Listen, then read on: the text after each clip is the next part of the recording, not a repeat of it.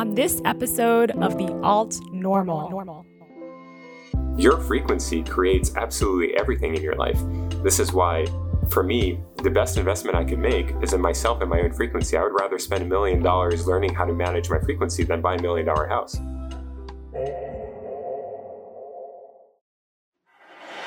Another coronavirus vaccine has shown to be highly effective. Welcome to the Alt Normal, an exploration of the diverse voices on planet Earth.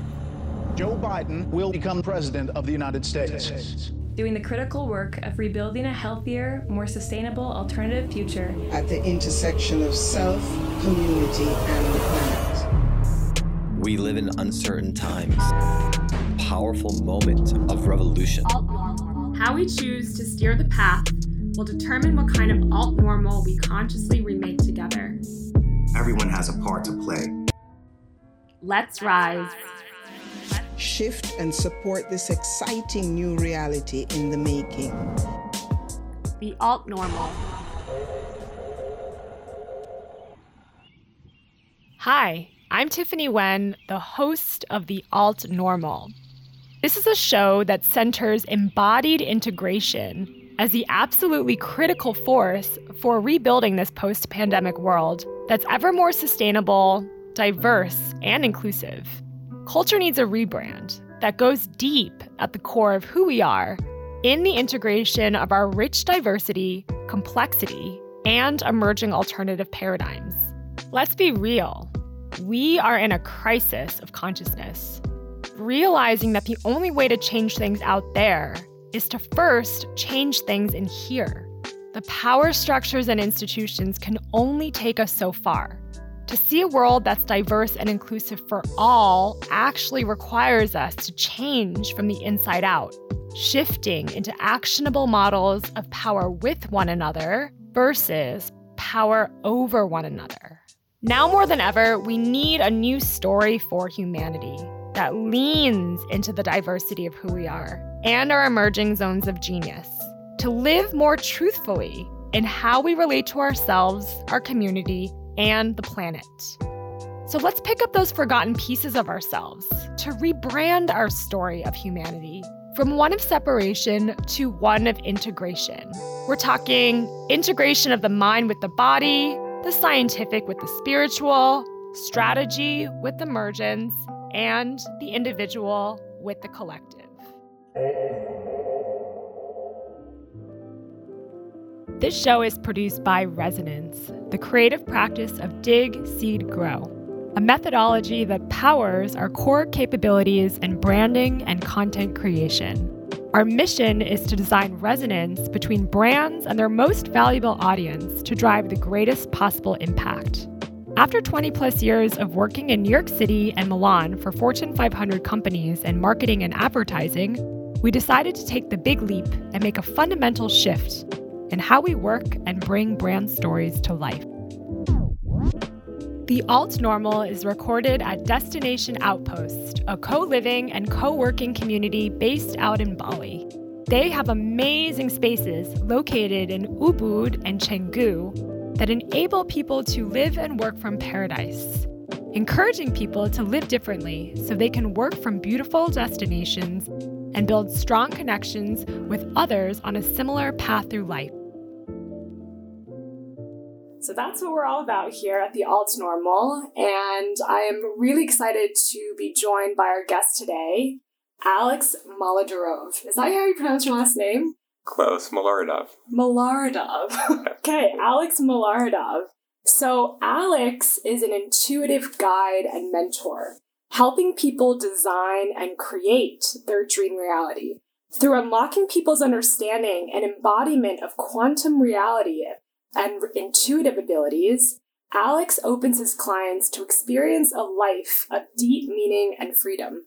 Alex bridges the business and spiritual worlds, having earned his MBA from Columbia and spending years in the venture capital space.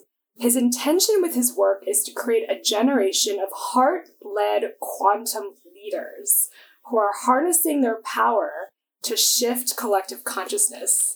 I love it, Alex. So many things to unpack in just your bio alone. Thank you so much for joining us today. Thank you for having me. Super happy to be here. Awesome.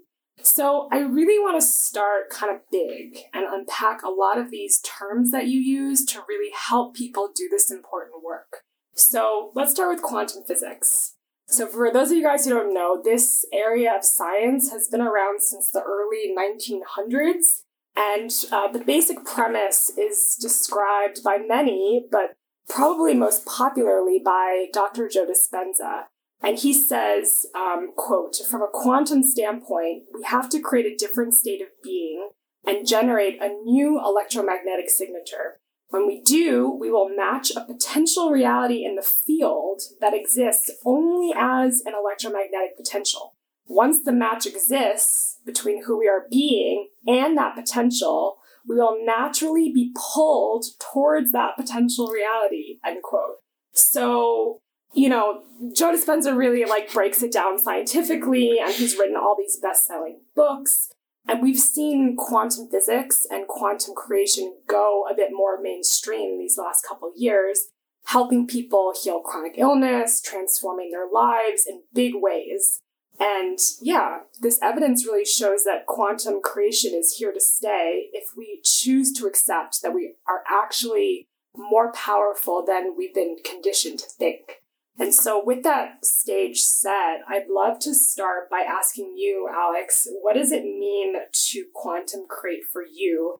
And can you tell us about the first time you experienced this in your own life and what were those gifts that you received?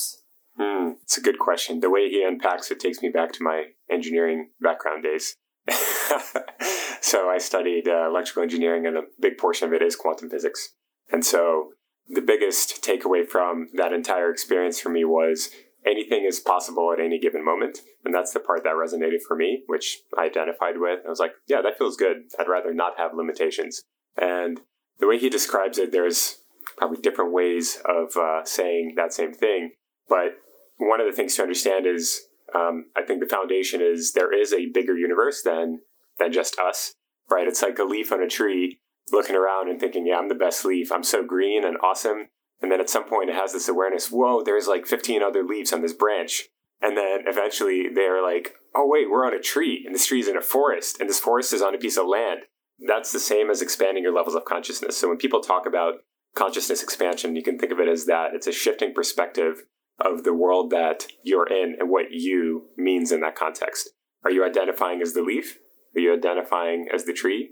Are you identifying as the forest or actually all of them? Right. So that's one of the shifts that people have begun to take where more and more I've noticed people recognize there's more to life than eating food and watching TV shows and working and having a family. People are starting to ask more and more, okay, what else is there? Because that can't be the only thing. Because people end up working their entire life so that they can make certain amount of money, buy certain amount of things, and go on vacations twice a year for five days apparently that's something to brag about these days. And at the end of life, they're like, oh, I guess that was supposed to be a good life, but they're not really happy. And one of the things we get to start accepting is, hey, what else is there? And maybe, maybe I deserve to explore that.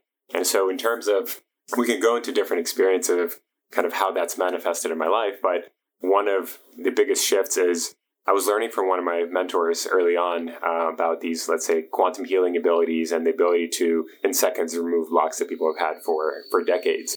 And I walked out of that retreat. We were at a, a retreat in LA, and I walked out of the retreat and I realized, wait, I can do this. I wasn't just like a participant. I can I can do this. And I thought that everybody could do it. I was like, well, all of us were at the same retreat, right? like everybody learned how to do this. And somehow it turned out that other people didn't have the same experience. And so literally a couple days later, it's like, okay, I'm gonna I'm gonna try this out. So uh, I was meeting a friend for dinner, and she brought along a friend of hers, and I was like, okay, can we can we try something? And so I took her into this kind of quantum state, uh, which just literally means through my own energy, I can induce or kind of take people into the state that is akin to psychedelics or very deep meditation, where it's embedding deep into the subconscious. And so guided her through in a span of three minutes through removing a block. And she's like, I feel like a piece of my brain just opened up that I haven't had access to ever. And that really concretely showed me, yep, this is possible. And it, it's not just something I'm observing, it's something that I was just able to enact and actually witness a person transform in the span of three minutes. So, when your friend said, I just opened up a part of my brain that I haven't ever had access to, can you give more color or words to what is that part of the brain that can be accessed that hasn't been accessed? And we can unpack this further along in the combo, but just in that example alone from your friend, what is that? And so the thing is, it's totally different for every single person because I would never presume to say, hey, I'm going to unlock this part of your brain for you because I have no idea. My key is to teach a person to uniquely access the different parts of themselves, all parts of themselves. And that's going to be different for each person because each one of us has our own individual blueprint, our own individual, let's say, blocks and traumas that we get to transmute so we can access more parts of ourselves. And yes, there's some common fears that pretty much all of us have growing up you know, on this on this planet. It's fear of not being enough, fear of not being loved, fear of being rejected, et cetera, et cetera, et cetera. There's like these like slave grids that you can call them that are culturally and kind of imbued over years, over thousands of years that people are subjected to and that we get to shift out of through this work. And so what what I do is um, basically I figured out I basically connect a person directly through their subconscious uh, to their superconscious. So their higher self, their this kind of this state of where they can no longer be bound by the limiting beliefs that they have. All of those are gone. The inner mind is completely silent, and they can receive direct guidance from the part, the aspect of them that already knows the best for them. And so through that, they can connect with fuller aspects of themselves that before then they were never able to access. Because your connection to that, you can't connect, connect directly without going through the subconscious. This is why subconscious mastery is a must because otherwise you're going to be falling and pulled back out of those, you know, through limiting beliefs, you're going to be pulled out of the realities that you want to be in. Wow. Okay. Great way to start, huh? So we're coming back to this because I, I think this is really powerful and it seems like anyone can access it, just like you said after the retreat, right? Maybe not everyone had that experience, but you did, right? And so it's potential that lives inside of all of us. So, before getting deeper into that, um, I want to talk about your big leap from your old life into the life that you're currently living. So, taken from your your website and your story, you were the youngest partner once upon a time ago at a venture capital fund investing in wellness, living in Switzerland with a high salary. You were right uh, a graduate from Columbia University, very prestigious um, institution but also having almost daily anxiety attacks at work in fear of losing your job. Um, and then at one point, you left all that and you immersed yourself in plant medicine healing that um, had you come out with a particular language about your experiences. And I'm going to just quote you on something and then we're going to unpack it because I, I like these words, but I also want to understand them. So you say, quote, my wizard codes and gifts were coming online at rapid speed. A journey that started with self-love, childhood trauma patterns, and limiting beliefs quickly evolved into quantum healing, timeline shifting, star seed activation, and psychic abilities, end quote. So first off, can you help us translate starting with like the wizard codes for for the quantumly uninitiated amongst us? And just give us the cliff notes. Like let's start off with wizard codes. What what is that for someone who like is so curious about this but they're like whoa is that like fantasia or something or is that something that we have access to that's real well first of all uh, whatever makes something real for you is your belief that it's real and that's you know one of the aspects that we get to accept is people's there's this beautiful quote, I believe it's by Henry Ford, that says, Whatever you believe you can or cannot do, you're right. And so you can extrapolate that and say, whatever you believe your reality to be or not to be, whatever you believe is possible or is impossible, okay, that's true for you. For you. Not for anyone else, but for you. And so this is, once we realize we're all kind of living in our own individual reality, and we either choose to be influenced by others' realities or we choose to create our own. And so unless we create our own, we're only going to be living in other people's dreams, other people's traumas, etc. So that's kind of this shift to being a creator of your reality rather than passively going through life and you know being uh, kind of a hero in someone else's story. And sometimes it's not even a hero. and in terms of wizard codes, you could describe that as the ability to, let's say, create in the quantum and do some of those things like do quantum healing, like talk to ETs, like to channel certain quantum technologies that enable you to heal things much faster, right? So these are abilities that um, people allocate often to magic, uh, to say wizardry, and it is this ability to kind of manipulate timelines and shift them around and to jump into a future and anchor there, reprogram your memory, kind of create alternate timelines, and know how to do all of that, right? Because all of those things, while they may sound kind of etheric, then the ability to ground them, it actually shifts your life pretty instantly. And so there's a reason that a year and a half ago, I was still working in finance in Switzerland. And now I'm teaching people how to expand their consciousness to higher dimensions because it is possible to integrate and unlock all of those things very, very quickly if you if you know how to work through the quantum field. And so this is one of the biggest benefits to growing quantum is you're able to learn and grow just light years faster than anyone who's following a linear path. And you're able to unlock elements and abilities in yourself that many people don't even believe possible, even though many of us have access to them. Every single person has psychic abilities. Every person is clairvoyant, clairaudient, clairsentient, etc. However, many people just aren't aware of that. They've been conditioned societally to believe that that's wrong, or woo, or taboo, etc. And so they just ignore that aspect of themselves. Okay, and that's totally fine. However, the people who choose to go down this path, they're like, but what if I do have them? What if there is a 1% chance that there's more to life that I've been led to believe? What is there's what if there's a chance for me to even discover that? And that's that's worth everything is to actually take that journey and then see, okay, at least I tried and at least I got to see for myself and to experience for myself what is my potential. Because otherwise, and this is an exercise that many people just don't do, okay, if you're happy where you are, project that out forward. You're on, you know, you you have like three days left to live and put yourself in that state and look back on your life. Are you happy? Who's around you? Are you happy with the impact that you made? Do you feel like you did all the things that you wanted to do? And for many people, it would be kind of hell no, because many people are going to be saying, oh, I didn't follow this path because I was afraid of rejection, and I didn't know this was possible, or I thought th- this was wrong. And at the end of life, you're like, I wish I didn't give a shit that I thought it was wrong. I wish I just did it. And so translate that back to now and start taking different actions. Is that an example of timeline shifting to do an exercise where you visualize you know, the thought experiment of have three days left, looking back now to see my legacy or to see how I truly lived my life and then ask myself those questions. Is that an example of timeline shifting or does it have to come from a less cognitive place and more of this creative place that exists within the quantum field?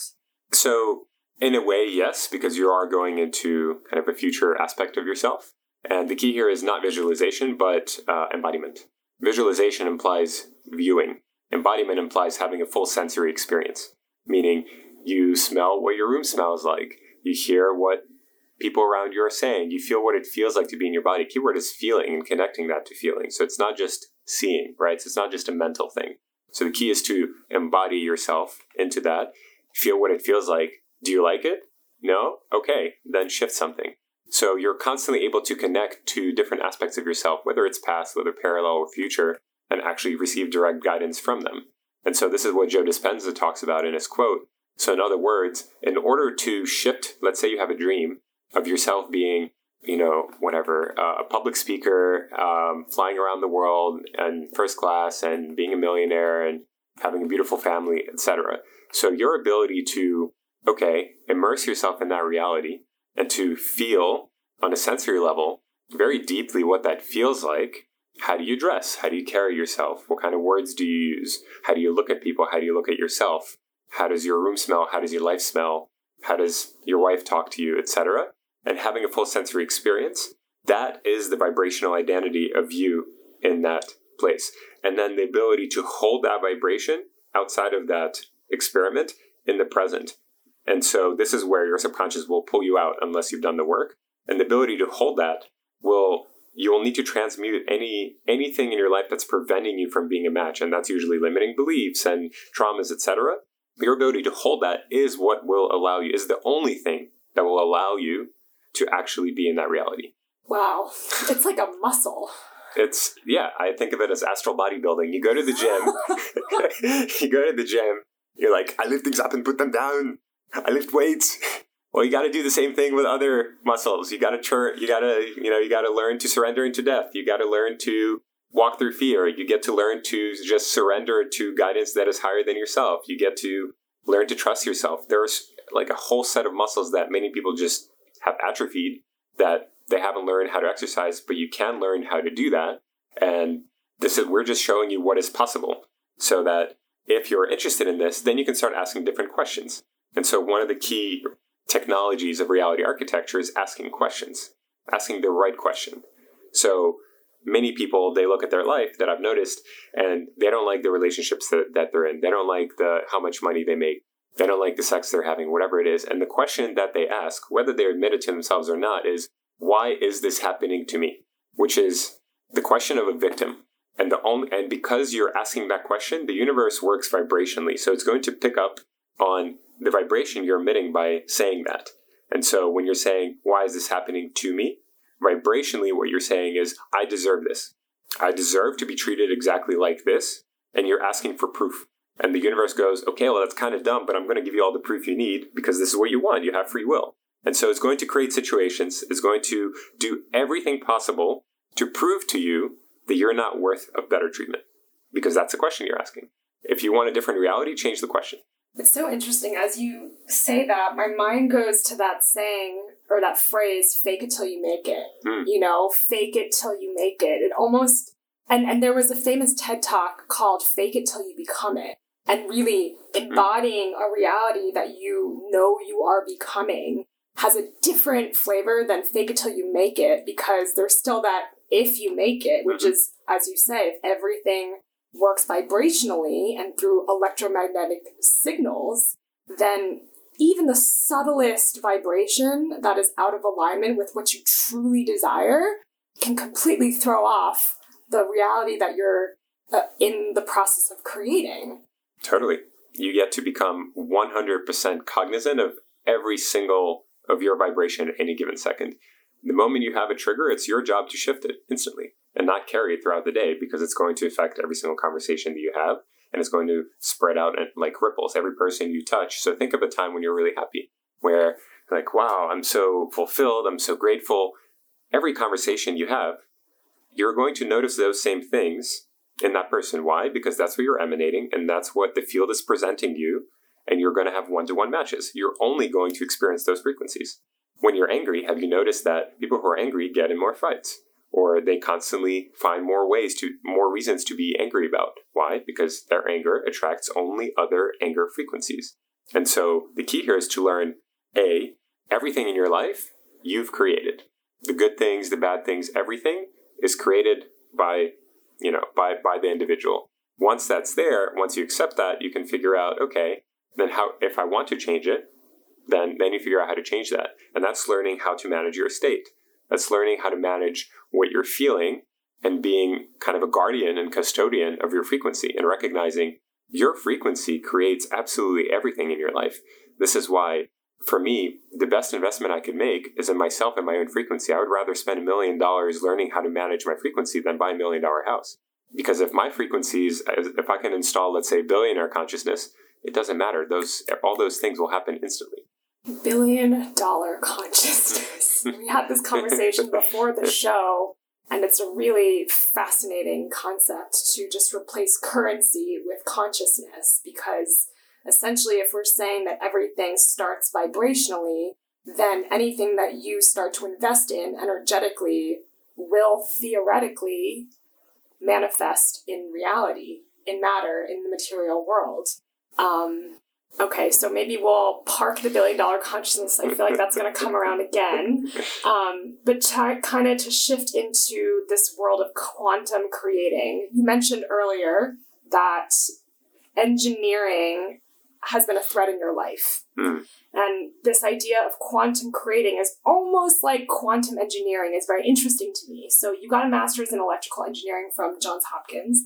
And I'd love to sort of explore this link between engineering in the material world and engineering in the quantum world, which seems to be like your zone of genius where you thrive. So, yeah, you kind of answered this before, but um, how does yeah engineering help you understand engineering your consciousness to create your your desired life you talked about you know subconsciously reprogramming yourself you've used words before the show called cosmic surgery like rewiring essentially your brain um, can you kind of go a little bit deeper into this practice that you yourself do um, and then how that translates to how you work with your clients or your community? Yeah.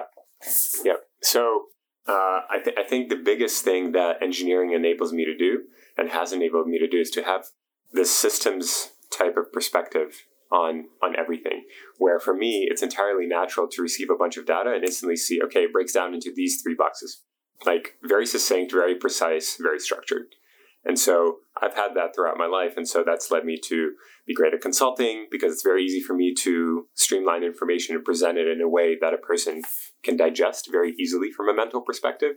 And what I've done now is combined it with, let's say, the more wizard shamanic, um, like spiritual side, where it's given me the ability to take esoteric concepts like intuition, like psychic abilities, like channeling, like subconscious work, and structure them and explain them in a way that is very easily understood by a person's brain.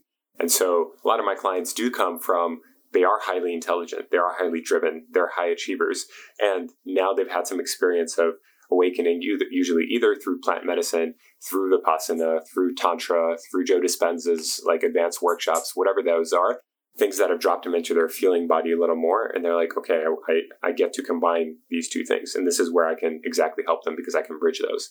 And so, in terms of practices, a useful metaphor is you can think of your consciousness kind of like a computer. And, you know, you have the hardware, you have the software, and the software that many of us have, you can think of like MS DOS from back from like 50 years ago. And those are the programs that are running there. And we think that those are the only programs that exist. But if you try to install you know, Windows, I don't know, I don't even know what Windows we're on now, but let's say software that's 40 years later is going to break your computer. You're not even going to be able to install it. And so one thing is to understand is that we have a very modular consciousness, meaning you have, you find a program, like a belief that you have. Let's say many people have the belief that um, money is bad, that people were raised with this consciousness that people who are wealthy are evil, or, you know, once you become wealthy, you become greedy or whatever those set of beliefs are, and there are hundreds of them, by the way. So you find a belief like that. If you decide that it's no longer serving you, you can literally rewire your brain to replace it with something that is. And recognizing that your brain, there's this concept of neuroplasticity, meaning whatever path you're used to thinking along, you can create a new path. And this is where things like, you know, quantum energy work or psychedelics are helpful because they actually make your brain, especially for a time, very, very neuroplastic and very malleable, and they almost like allow you to form those new paths very easily, where it doesn't take as long. This is why like people say ayahuasca is 10 years of therapy in one night. This is why. Because it allows you to form new neural pathways extremely quickly in the moment in five seconds. Yes, you get to do the integration work, and that takes months and years, etc. However, the key is recognizing we all have neuroplasticity. And so for me, at this point, it's I find something that might shift me into certain, you know, let's say it's a trigger. Those are the best gifts for me these days.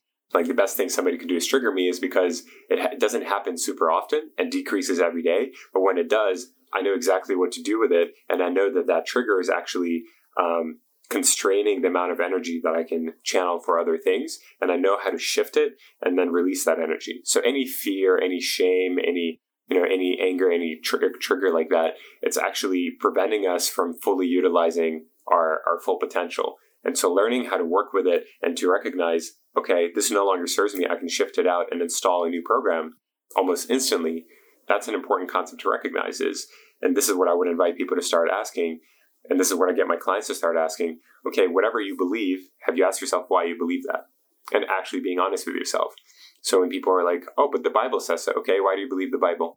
Honestly, why? Because someone told you to? Okay, if that's a good enough reason for you, go ahead. For me, that's not a good enough reason. I only have like one source of information. That's does it feel resonant to me at the moment? Yes or no? I don't care if it's written in every textbook in the world. And this is the difference between mind knowledge and heart knowledge. Mind knowledge, you believe something based on other people's beliefs, you write it in a textbook, and, and you think you know it, all it's going to take is another textbook to come out, another study to come out that gives you some amount of information that for you to doubt your opinion. And you're like, oh, maybe it can be like that. When you know something on an experiential level, when you've experienced it and you know this is true for you. So like I've you know, I've talked to like spirits and ceremonies and outside of ceremonies, etc. And I don't care if every single person in the world says that's impossible. I'm like, okay, cool, it's possible for me. And that's the difference is I'm not affected by other people's opinions or experiences unless I choose to be. It's almost like your experience and grounded in this knowledge of neuroplasticity gives you that unswayable anchor to trust and to continue building that trust within your body, which holds a lot of power more so than, you know, I think most of humanity can't believe at this point because we are just so driven by the mind and we are valued and rewarded for that mind knowledge versus the integrated mind body knowledge that is so necessary for this work that you're talking about. So, okay, so staying on this thread of engineering. Okay, yes. So, the idea of engineering, again, idea, let's unpack this. For me at this point, has contradicted the, the practice of surrender or letting go, you know, which is a common denominator of spiritual traditions around the world. Um, Deepak Chopra, which I think most of us know who he is, he says the ego loves to control everything. It creates the boundaries and limitations in which you imprison yourself. Surrender allows you to break free and step into what he calls this wisdom of uncertainty. With surrender, you can connect fully with your source where the whole universe conspires to support you. You can become timeless, eternal, joy filled, and fearless. Amazing qualities. Who wouldn't want that, right? But in reality, it takes work. So you kind of touched on this, but um, where do you draw the line? Maybe there is no line between quantum creating and shooting for or aiming for the impossible. Um, so, for example, and I hope you can convince me otherwise. But let's say you were born into poverty, right? Poverty consciousness. You and I talked about this before the show. And you're like, I want to make a billion dollars, but literally you didn't have an education, but you hear what you're saying and you're like, I'm going to create a billion dollars. To me, from where I stand, maybe in my mind, that seems impossible. Do you think there is a line between quantum creating and aiming for something that's impossible, or do you think that it's it all comes back to one simple essence? Does that make sense? It does, and whatever you believe is impossible for you is impossible. For me, that's totally normal. What you described for me, I'm like, yeah, it's totally, totally doable, and that's the thing. This is why some people can thrive and this is what you know doing this work enables you to do is to thrive in any circumstance completely irrespective of the external environment and learning that yeah, you have this knowing, this confidence that I can be placed anywhere in the world and I'll be totally okay. This is why, like, you know, you can you can drop two people into the middle of like Aboriginal Australia, and one of them is going to get eaten, and the other person is going to rule them in five days. I choose to be the person that rules them in five days. And if you believe that this is impossible, okay, then then that's the reality. The key here is to learn that you define what is possible and you have the power to change that. And so it's this concept of a limitless reality that you know I, I offer to people, and it's a lot more. Think of it right. It's a lot more fun to live when you know you can do anything than to think, oh, I only have to do these things that I've I've learned you know how to do, and I don't think I can do anything else. That's constraining. You don't you know you don't really that doesn't really feel good. And so honor that and recognize you know you can you can have other other ways of doing that. So an example that I have is when I, I think this is one of the filters that I've kind of had growing up. I was very lucky to have this growing up that I, I didn't see the blocks that other people did. And so I didn't believe in, you know, kind of following rules just because there were rules. And I was like, okay, why is this a rule? Doesn't make sense. I'm not going to do that. And so I started right out of school. I started in uh, this big kind of defense contractor company huge, you know, huge company, 200,000 people, lots of, lots of rules, lots of regulations, a lot, a lot of ex-military personnel. And I was like, yep, they love to follow rules. And so within a few weeks of starting, I was like, okay, I, am not really curious. I'm not really interested in the, the work that I'm doing. I want to learn more, and I'm more interested in uh, leadership than I am in doing, you know, whatever work I'm I'm here for. And so I found a job posting, uh, and it was like you need to have like 20 years of experience. You need to basically be a three star general or admiral to apply for it, etc. I was like, cool, apply. And I was like, I'm going to read that, completely disregard it, and then apply anyway. And then I walked into the hiring manager's office and I go, Hey, I know you're not going to hire me. That's not why I applied for the position. But what you, I think, are going to do is you're going to give me a project that I'm going to deliver to you in six months, and then you're going to promote me and I'm going to work with you directly. So let's talk about what kind of project you're giving me. I walked out with a project. And and so to me that's totally normal. Yeah, this is what I want. This is what I'm doing. I'm not going to like you know, tell people what they're doing is wrong or that they should do this, but no, this is what feels good to me. And it's learning to where other people see doors, I create a portal and go to wherever I want, right? To put into like wizard quantum terms. And it's this ability to choose the reality that, that I want rather than accept the reality that other people have based on their own limitations and based on their own filters. And that's totally okay if they enjoy it, but if I don't enjoy it, I'm going to choose something else. Wow. Yeah. And I, I love the, that you contextualized it within, you've always been a person who challenged rules, you know, that this was an innate quality that kind of gave you sort of that, I don't want to call it a prerequisite, but just gave you that ability and capacity to imagine. And it kind of, yeah, brings to mind again that you know, um, fine line between setting an intention and then surrendering to whatever outcome is then presented to you, which seems like a countering sort of energy. Like intention is like creating and engineering, right? And then the surrender is like whatever happens, happens. And how do you like how would you tell someone who maybe followed rules but they're curious about quantum creating how would you help shed light on that intricate balance between the intention but then the surrendering especially if they don't have that capacity to be like i refuse to accept the reality that i'm given because i have the power to create the reality to begin with. Does that make sense? yeah I, w- I would bring in a little bit of a shift that i accept the reality that i'm given i just don't choose it so it's it's an important distinction that I'm not denying it. I'm not saying, oh no no no. There's there nope. It's like it's important to not deny anything, right? That would be bypassing. Uh, but I can accept it and still choose something else. Yeah, there there there is a bit of a difference. And in terms of how you know there it, it is a balance of creating structure and then surrendering within that. And surrendering key is okay. Surrendering to whom? Okay, for many people, it's easiest to understand. Let's say your higher self, your soul, the universe. And one of the most common fears in the beginning of the journey is, yeah, but what if they lead me towards something, you know, that I don't want to do, that I don't like? Okay, well, ask yourself, what have been the most magical days in your life? And I guarantee you they weren't planned because you can't plan magic. And so certainty actually kills magic. And so there's a reason that when Tony Robbins talks about the six core human needs, there's certainty and then there's uncertainty. And yeah, there are opposites, but when you're driven by certainty, your life is boring. And yeah, it's safe, but you're going to have no newness, no adventure, no nothing. And I would ask a person, okay, do you enjoy that? Does that bring you happiness? If so, perfect. But doing the same thing and expecting different results, well, that's crazy. right. Albert Einstein yeah, said that. Correct.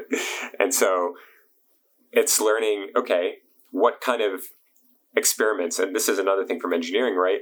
I view everything as an experiment. And so it's like, okay, what kind of experiment can I design so that I can test whether this is true?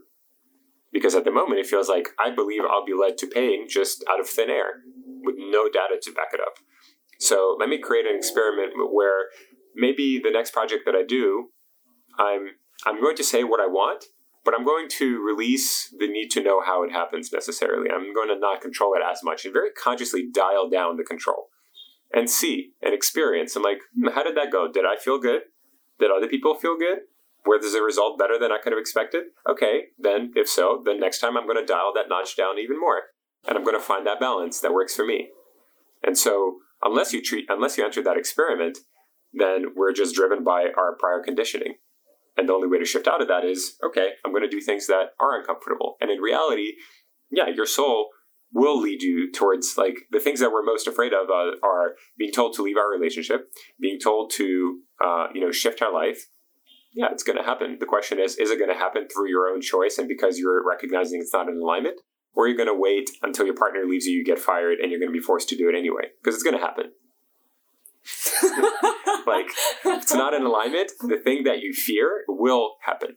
And so you either choose to shift that and recognize, okay, I get to find more alignment, and whether that means changing the relationship or exiting the relationship, or change will need to happen, especially in the beginning. That's a little bit more hard, um, and that's okay. And the, the thing is, unless we choose to do that, then okay, then we're basically allowing things to flow. And this is the kind of, let's say, the negative aspect of surrendering. Oh, yeah, things will happen kind of as they happen. Well, that's you not taking responsibility for your life. And so all of us get to do that. Uh, to become creators, we get to say, okay, if something is not in alignment, how can I shift that rather than expect things to magically work out? And that's magical thinking. and not the good kind. right. Yeah, there's a there's a fine line and I like that we're exploring the edges because it's about taking responsibility no matter what, but enjoying that process of being in, in the unknown, which as Joe Dispenza says, you know, being in the unknown or uncertainty is about being no body, literally, in no time, in no space, as no thing, literally not floating as in like I'm levitating and I'm completely disassociated from this body and this earth, but just being comfortable in the discomfort of not knowing literally what your orientation is but being so okay with that, which has some texture to what you were saying about this experiment of like, hmm. And you know, it's it's really interesting because that experience can feel like death to people. It is death. is it? It is death. To your ego, that's death. This is why people are afraid of it, because to their to the ego, going into something that it doesn't know is death. And we get to learn to be okay with that. When you go to the gym, like this is a simple way for people to understand. Let's say you want to uh, do a full split, and you go to the gym. And if you're like me and your hamstrings are are tight, you're not even going to get halfway to it, and your body's going to say, "Fuck this, let's go have a coffee." like I don't want to be doing this. However, if I want this bad enough, I'm going to smile. I'm going to keep doing it day by day and be okay with it and be okay with the discomfort. So, on a physical level, for some reason, we think that's okay. But on an emotional, mental level, we're like, oh, no, no, no, let's avoid that. Let's not go there. So I would invite people to extrapolate. You already do this in the physical when you work out, you go through discomfort. You can take that same sense of going through discomfort for a goal that you want, okay, apply that to your spiritual journey and learning to that. You can literally, this is what I would say, you can code yourself for discomfort, right? So you can create and design experiments that would allow you just a little bit to step outside of your comfort zone, see that nothing bad happens, and to expand from there rather than saying, I'm not going into it at all. So you can, you know, if you want to be a public speaker, it doesn't mean that you should jump on stage tomorrow in front of 20,000 people. You may not have a great time.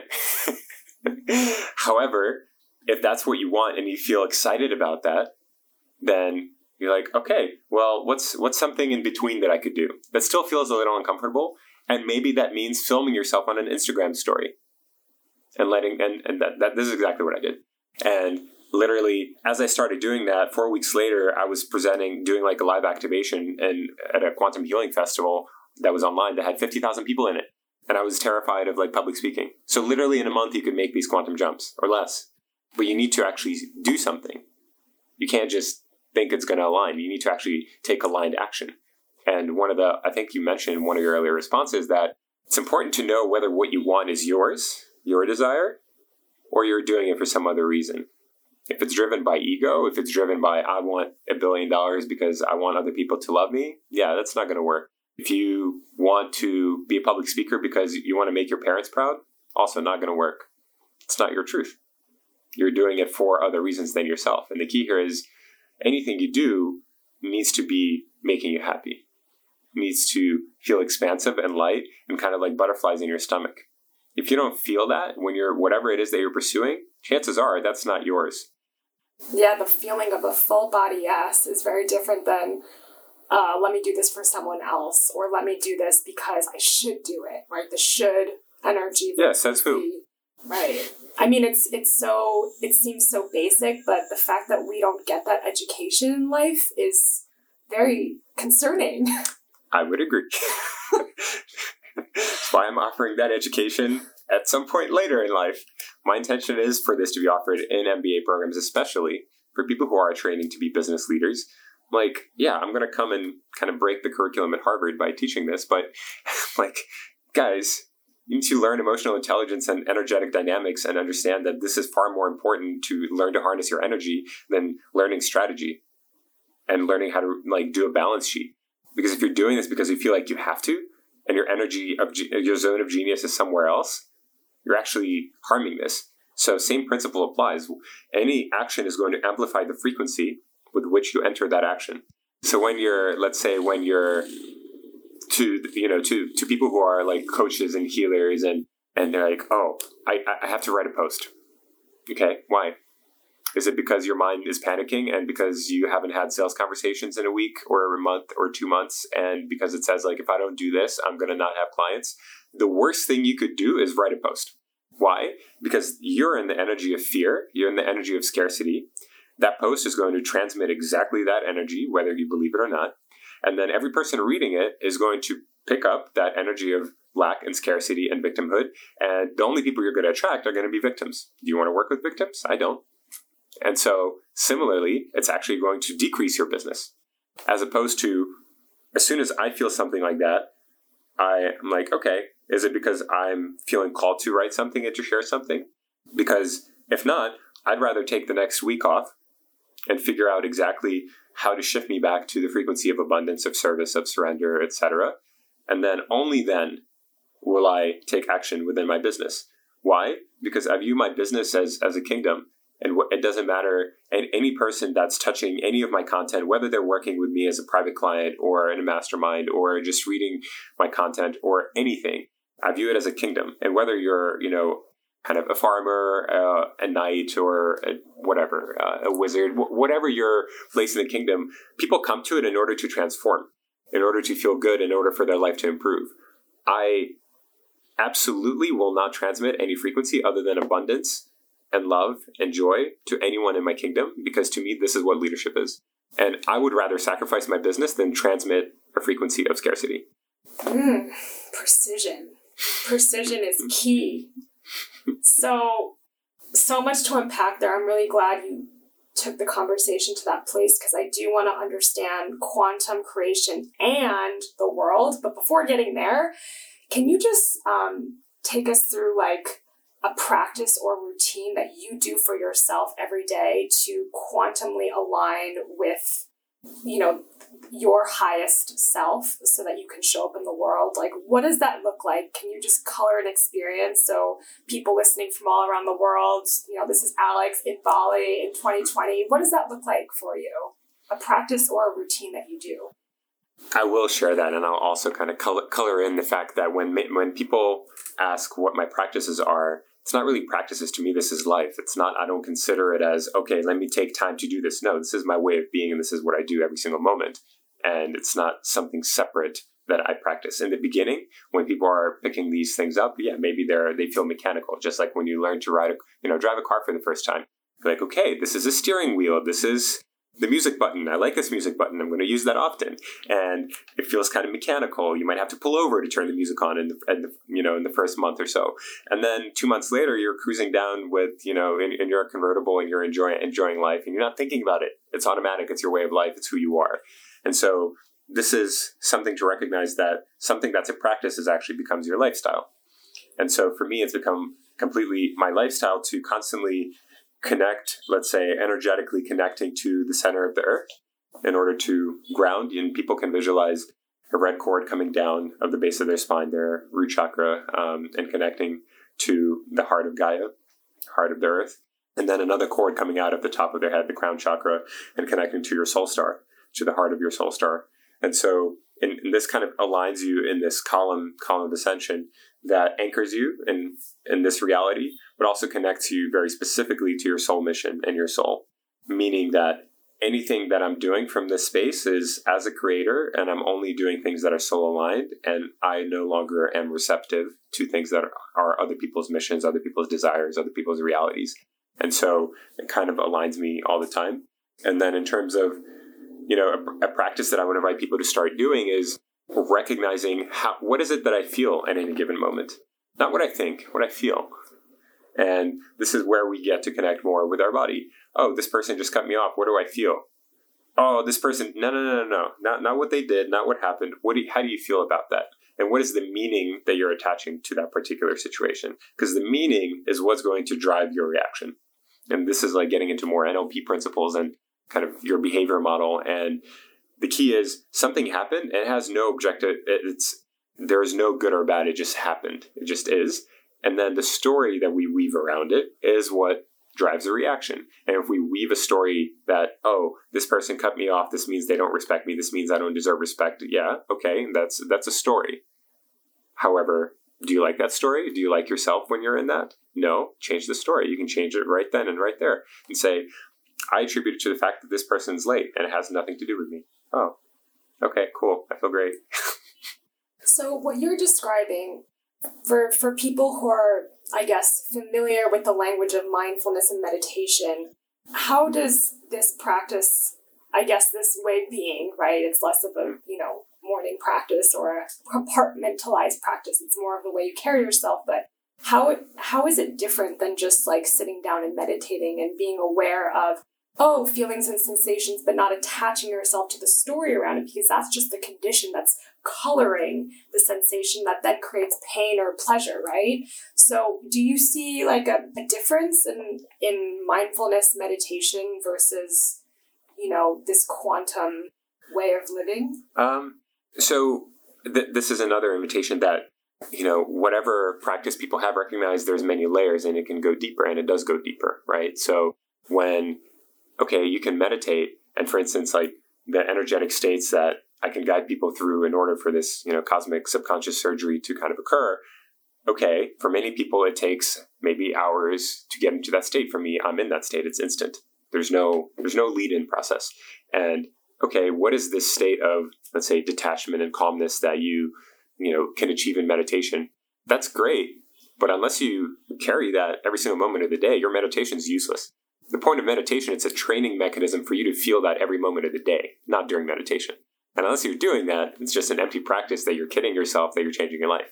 And so it's great to teach you how that feels, but then can you maintain it outside of that? So that every single moment you feel like you do in meditation.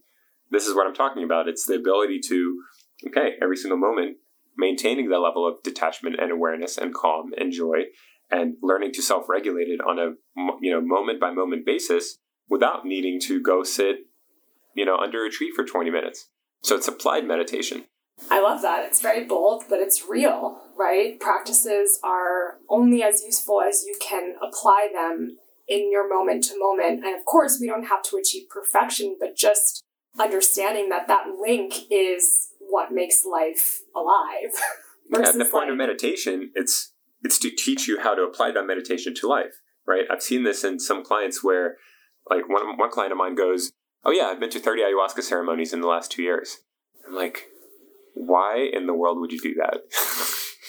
Having, I'm like, I've done 12. I feel like that's enough for me um, for now. And he's like, oh, because I feel so creative and so connected and it feels great, but then it goes away. I'm like, so haven't you thought of just learning how to be that all the time rather than having to go to ceremony and sit with a bucket for nine hours.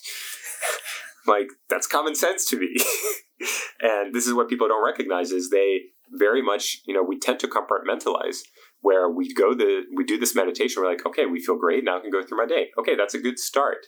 Same with ayahuasca. Oh, I'm gonna go sit with this medicine and now I feel great and connected. Okay, and after 30 days, that's you're gonna be pulled back sooner if you're living in you know a city like New York or somewhere else where there's a lot of stimuli.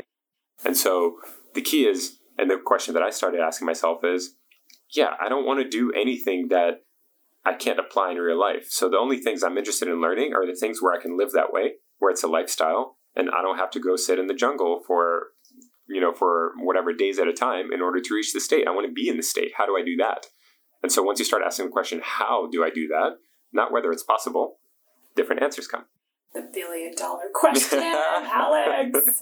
So integration is core. I think that's a really big part of, you know, when you start to, you know, notice like healing can also be an addiction. You can be a healing junkie and not mm. want to integrate the wholeness of who you are in your life from these higher altered states of consciousness that you download from ayahuasca or these other particular healing spaces. Mm. And so I love that integration is a big part of your work. And I'd love to um, ask you the question of, you know, how we can integrate quantum creation into the worlds that you were just talking about, the MBA worlds, in, in leadership spaces, maybe in corporate or otherwise.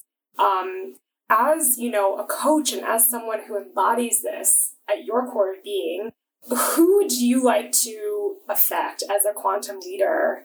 Um, who do you feel like, or what institution do you feel like could really benefit from this? And what would be your vision for integrating quantum with the non quantum?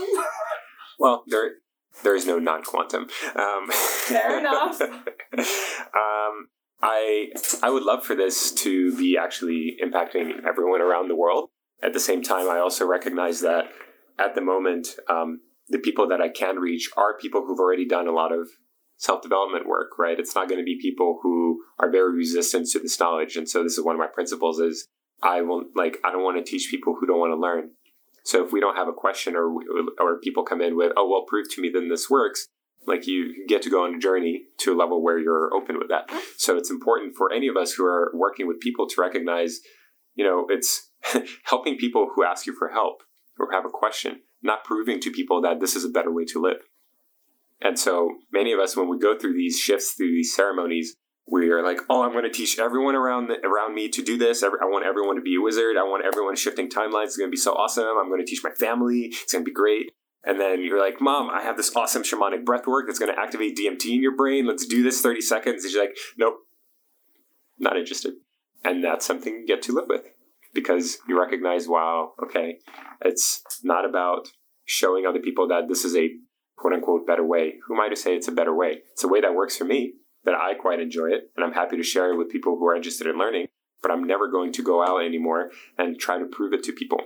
And so this is you know, I, I would love to come in and do lectures at Columbia, Harvard, Stanford, et cetera, like top universities that are training the leaders of the next generation so that they can actually receive this foundational knowledge of how the universe works, how everything in their life is created by them, how they can create businesses, and how they can actually then align all of those things. And this is one of the reasons that I didn't want to build a business because I came from the business world and I knew that I love coaching people and that I'm good at it, but I don't want to build a business because I've been in it. I don't want to do that. I don't want to build a business the traditional way that we were taught. And that meant like people would would love talking about how oh how many hours I worked and you know how little vacation I took. I'm like that sounds miserable. Why would you brag about that? Like that's not cool for me. I'm not interested in that. And so for me, I and then as soon as I had the question of okay, how can I how can I learn to do that better? I manifested a quantum business coach, like the only person on the planet that could teach this. She's like, hey, I'm, I'm going to teach you how to channel galactic entities and uh, uh, from channel and create your business. I'm like, okay, thank you. I created that. And so, really important to understand the power of questions. So, I think to answer your question, I I endeavor to work with people who want to impact others as well through whether you know one-on-one work or individually through whatever they want to unlock their full creative potential so that I know that when we're creating from the heart, when we're actually aligned with what we want to do, it's that energy that people want, right? So if I walk in into a farmer's market and, you know, one person is selling a, a brownie that, you know, that they just made, and another person is like a galactic brownie that very specifically and intentionally coded with specific frequencies that I know is going to raise my energetic state and cost 10 times as much, I'm going to buy that because everything I do is an investment in my frequency because I know that that is that that is my biggest asset that allows me to create and to embody the life that I want. And this is one of the shifts that I would love to see people start taking and to start normalizing. Like in our society, it's normal. Like, okay, yes, I spent you know two hundred grand on my MBA education, and like I'm kind of used to investing in myself. But for people who maybe not not as used to that, especially people who are not from the states where education is fairly expensive. So recognize that our level of investment in ourselves is, is our level of self love for ourselves. And so if we want a life where we're a millionaire, but we're not willing to invest into going to a retreat that costs twenty thousand dollars, what kind of like would your millionaire identity invest in that retreat? Yes. Okay. Well, you see the misalignment. And so in our society, we're taught to do what? Invest in stocks, buy a house, buy a car. Okay, but are those things helping you grow? No. Okay, but then investing that same amount into a $20,000 course or $100,000 course, those are considered not normal. I'm like, okay, something doesn't align. So the things that allow you to reach your full potential are, are actually told, you know, you're told that's not a great investment, but invest in the things that can bring you more money so that you can buy things so that you can be happy. I'm like, that seems like a very roundabout way of achieving the same thing, except it, that one doesn't even work. Yeah, it's um, it, like you're kind of explaining like this old paradigm that's very much grounded in this material possession without real conscious questioning around why do you want that? Yeah.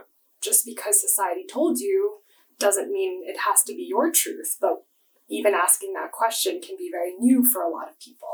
Mm-hmm. Um, so my mind just went here. So you told me before this show that sort of recently you had like a spiritual coming out moment on LinkedIn where you you did a I'm sure quantumly um, oriented. Of course, everything you do is quantumly um, motivated, but where you just came out about who you are, what you're doing, what you're creating, how you can be in service.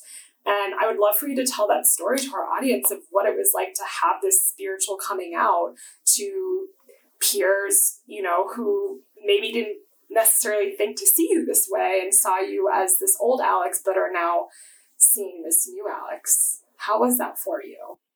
It was uh, it was a beautiful. I think of many things as initiations and allowing me to step into higher identities. And so that was definitely one of them where I know I've shared on Instagram and, and Facebook and obviously like my, my clients and friends, they know the transformation I've been through and they kind of they resonate with this, but I've never really shared my kind of backstory or what, what I'm doing on LinkedIn.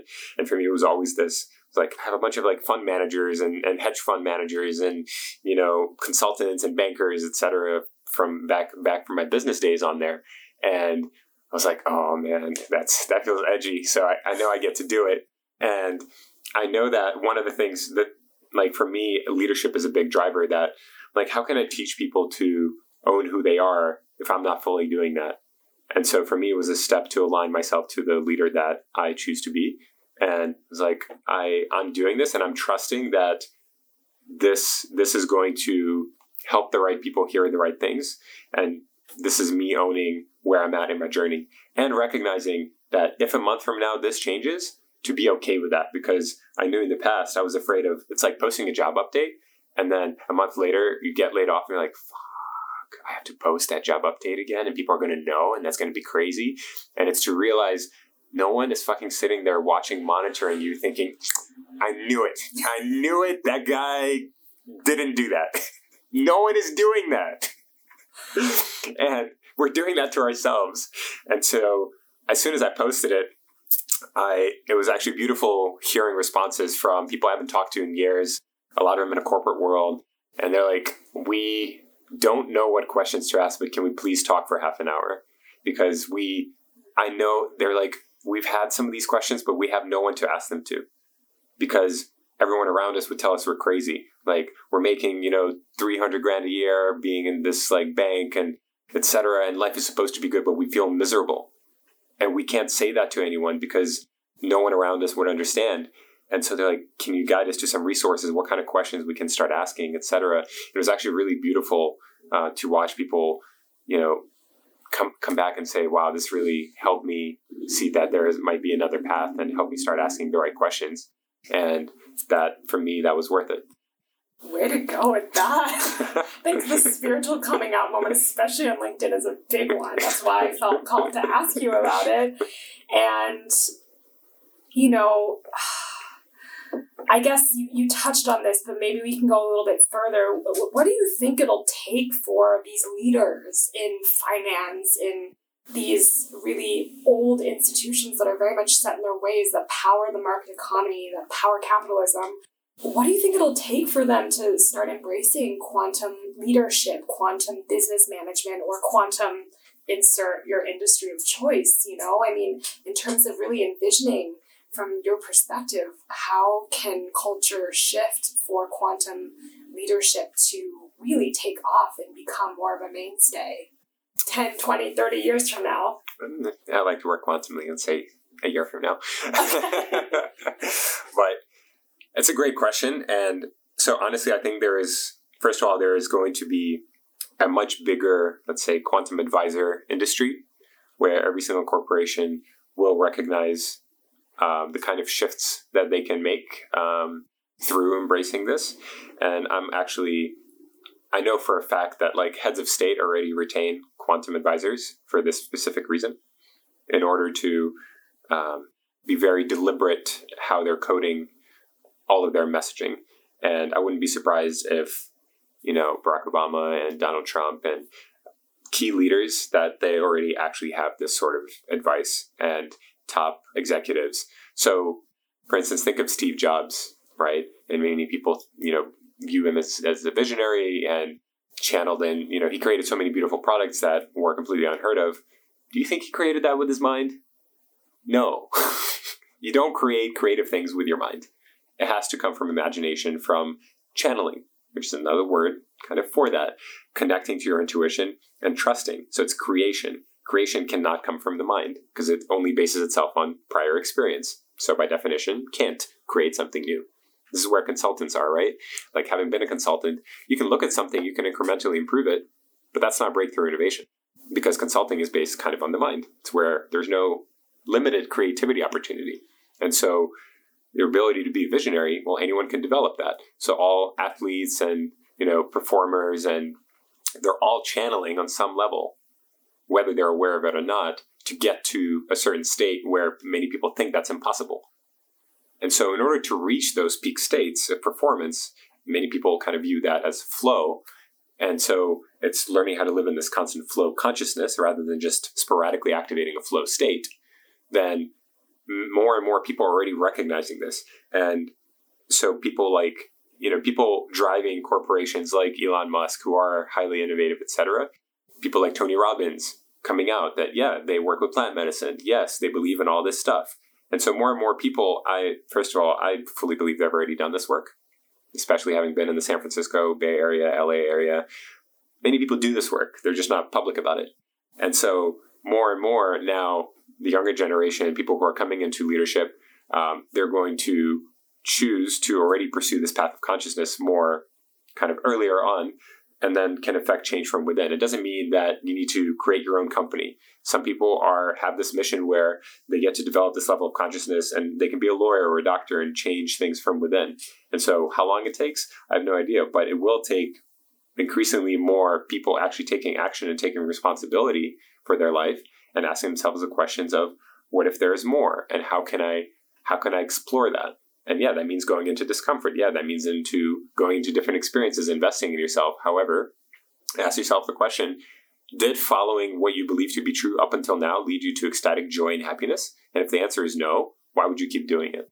Hmm, you have a very precise and engineering way of taking, yeah, universal consciousness and the potential it can bring to your life and integrating them. And it's like it feels spiritual but it's also in a different language which is like colored by i think this engineering training that you got and and really you know integrating the the wholeness of what what exists and what is possible. And it's it's really beautiful to listen to.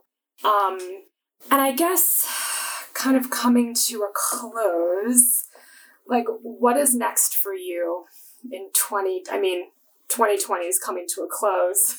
Thank goodness, maybe. Best year ever. Best year ever, right. I mean, yeah, that's amazing to hear that it has been the best year ever for you. Um, but yeah, right now, like, what's next for you? Where, where, where is your journey taking you with all this work that you're doing? Yeah, and it's uh, it's just it for me. It's always I'm always growing and I've designed my life to optimize, you know, to really maximize that. And so for me, I love learning and developing more and more of these insights and, and sharing them with people because I love witnessing and shepherding transformation. And so for me, up until recently, I've only done one-on-one work with, with clients. Now I'm expanding more and more to launching a mastermind in a, in a couple months. And so it's expanding more to group work and um, also probably like writing, writing a book or two and uh, doing more speaking engagements. And so for me, it's how can I deliver and share this message that I do believe it's important for people to know, but from a place of this has been my journey and this is what has allowed me to uncover in my own life and to at least spark questions in people, right? To catalyze potential for change. It's not to tell them that this is the way. I have no idea if this is the way. However, this is how it's worked for me, and I can share that. And so it's expanding how many people I can actually reach with this message. And then continuing my own inner growth journey and recognizing, you know, I used to have this kind of limiting belief that, oh, I need to learn this and this and this and this in order to then share with others. And I realized that that's a false narrative that actually keeps us perpetually from doing anything. Scarcity. It's, yeah, it's like perfectionism. And instead, I've learned to, okay, I'm going to, it's, it's kind of like on one hand, you're always learning. And as a result, I always have new information to share.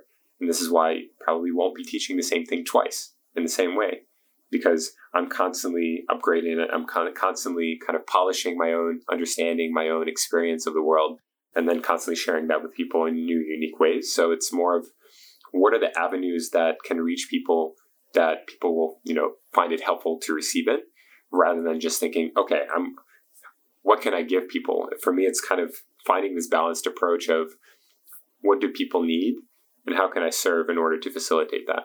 And it's really, again, kind of going back to sort of the premise of the show. It's like this crisis in consciousness that we've been in, you know, of trying to find entities or organizations out there to fix the state of the world when instead we can be uh, owning our own power and asking ourselves, what can I do to change my own world so that the world can change? It doesn't change from the outside in, it changes from the inside out. And, you know, what you're doing is really like taking people as far as you've gone, but it's always starting with yourself first, which I think is something that people are becoming more aware of and more accepting of because we see the systems crumbling. We see that institutions can only really take us so far. And Brene Brown, she's like a huge researcher in the vulnerability and shame yep. space. She you know, in a recent podcast, she talked about different models of power. And I love that this old way, power over, is becoming obsolete because in order to affect change, you have to have power with, power within, you know, and, and power to others versus like, I'm going to dominate over you and tell you what you need. Actually, what about creating space where you get to ask the questions and you get to guide yourself and I can support you? Um, but that that's a that can be a, small shift for some and it can be a huge shift for others so you know i mean relate and relating that to the the quantum explanation by changing your own frequency and radiating joy and happiness just to take those for example walking down the street or walking through a restaurant every single person in that restaurant just got an upgrade as a result of you being there you didn't even have to do anything you're just there and every one of those people, you're only going to bring out those frequencies in them. And so those people are going to raise to a state of joy and happiness. They're going to go home and talk to their families. Literally, with your presence, you're coding millions of people every single day. And because that's your frequency, those so the field is going to restructure itself to match that. And so rather than waiting for a certain president to be elected for your life to change, change yourself, and that will change the president that's elected. Damn. Mic drop. feel like we need to have a part two at some point. Got a lot to chew on. Um, yeah, it's it's really, and maybe maybe I'll just do one more kind of build on that, um, and and to really just in the spirit of understanding, right? Because you know we're all energy, right? That's just the basis of quantum physics. And once we can really just accept that instead of having to try to prove it, right, which is a whole other energy that's going in, then we can be these infinite creators. And so, like you just said, when you're walking into a space and you're aligned and, and people around you can pick up on that, do they necessarily need to be open to be able to receive that? Or just, you're, like you're saying, the mere presence of people in a space or even digitally, like that will be transmitted. Hmm. I'll respond with a with a slightly different scenario. So, let's say you walk into a space and your friend is there, and your friend is angry at something, and they start talking to you while you're in this frequency of joy and happiness, and you're not actually, and you're monitoring that, so you're not actually shifting into that. What do you think is going to happen? Well, you said the person you're interacting with is in an angry or lower vibrational yeah. state. Yeah. Well, if you don't feed it, then the energy is going to shift out of that, right? Yeah, it's basically it's going to dissipate. There's nothing for them to resonate with, and so like, oh, all of a sudden I feel like like you. So with your energy, you're actually pulling people into that level, and any lower energies just kind of dissipate yeah, I just I had that visual because Joe Dispenza likes to say when we move out of the density of lower vibration that lives in you know lower chakras and we move up into creative um, vibrations that are elevated, and as a result, um, that's where creation exists. Like you're saying, you know, that is more powerful because it's a higher vibration than this denser energy that pulls us down. Yeah, and so to this point, does that person need to be open for that? Or they're just going to recognize nothing is you know they're not their anger is not meeting anything and it's not resonating. And so your energy is affecting people whether they realize it or not. This is why the five people you spend the most time with are going to be the people that kind of you're you're going to become like them. That's why it's very important to choose your inner circle rather than just accept it as given.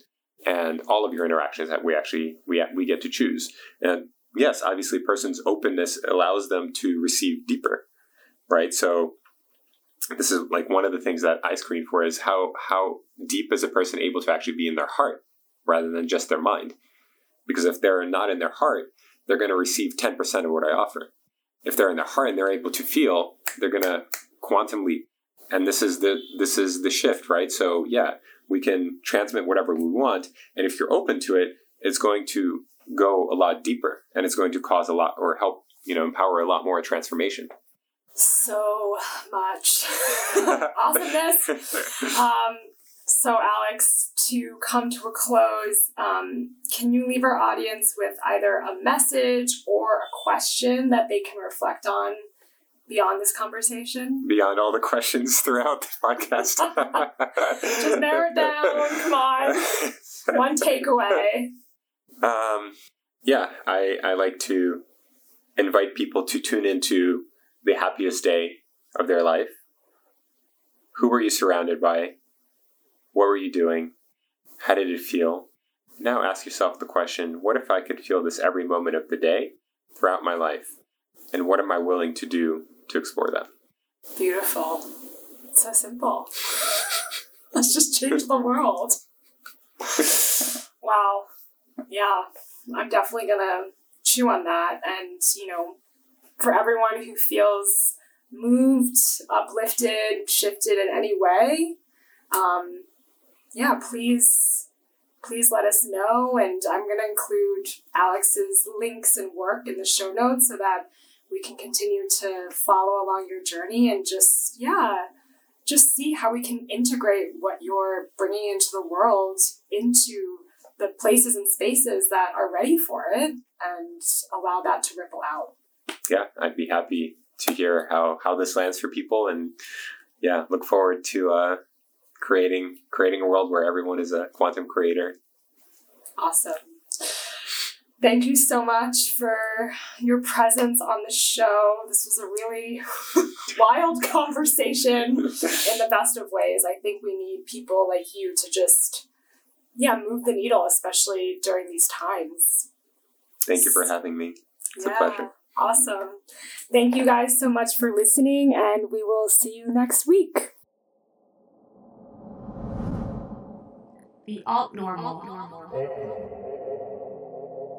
This show is produced by Resonance, the creative practice of dig, seed, grow. If you enjoyed this conversation, please show us the love. You can subscribe, share, or leave a review would be so grateful to help us amplify these stories far and wide. Thanks so much.